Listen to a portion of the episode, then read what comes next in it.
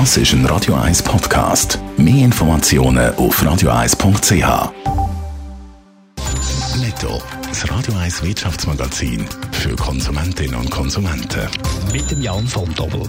Die Langzeitmiete von Autos wird in der Schweiz immer beliebter. Laut dem Tagesanzeiger will zum Beispiel die AMAG-Gruppe das Angebot ausbauen. Die Autolangzeitmiete unterscheidet sich vom Leasing, weil man am Schluss das Auto dann nicht besitzt. Dafür kann man auch den Autotyp während der Miettour wechseln. Im Sommer zum Beispiel ein Cabriolet fahren, im Winter ein Allradfahrzeug. Schon ab 300 Franken pro Monat gibt es so Automieten, zum Teil mit allen Kosten inklusive, außer dem Treibstoff. Aber zum Beispiel die Autobahnvignette ist ist dann in der Miete mit dabei. Der Logistikkonzern Kühne und Nagel stellt sein Asiengeschäft neu auf.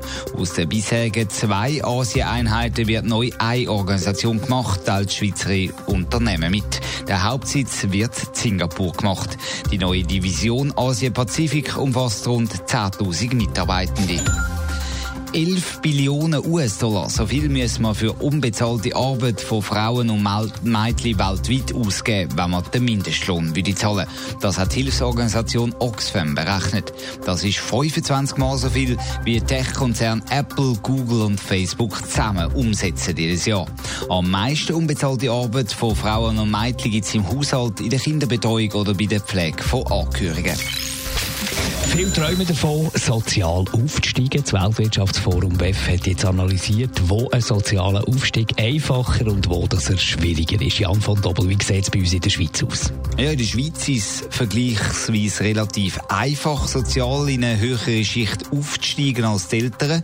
Auf der Rangliste landet die Schweiz auf dem siebten Platz. Vorne dran sind nur Länder, die nördlicher liegen als die Schweiz, so Dänemark, Norwegen oder Finnland zum Beispiel. Deutschland, das liegt dann auf dem 11. Platz, also hinter der Schweiz, ist aber immer noch das beste G7-Land. Alle anderen von den wichtigsten Industrienationen liegen hinten dran. Was sind denn die grössten Hindernisse, dass man aufsteigen kann? Ja, einerseits ist das Bildung. Das Bildungssystem bevorteilt die Leute, die aus einer höheren sozialen Schicht kommen.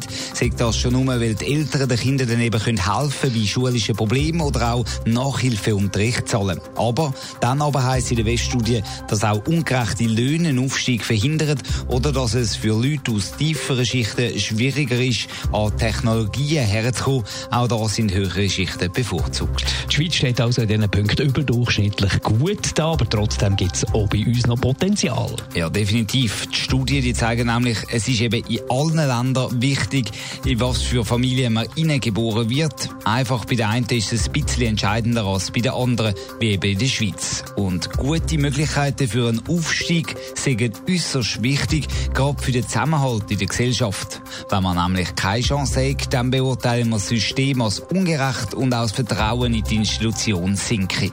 Das könnte zu gesellschaftlichen Spannungen führen. Darum ist es laut dem BEF wichtig, dass man das Problem angeht. Netto, das Radio 1 Wirtschaftsmagazin für Konsumentinnen und Konsumenten.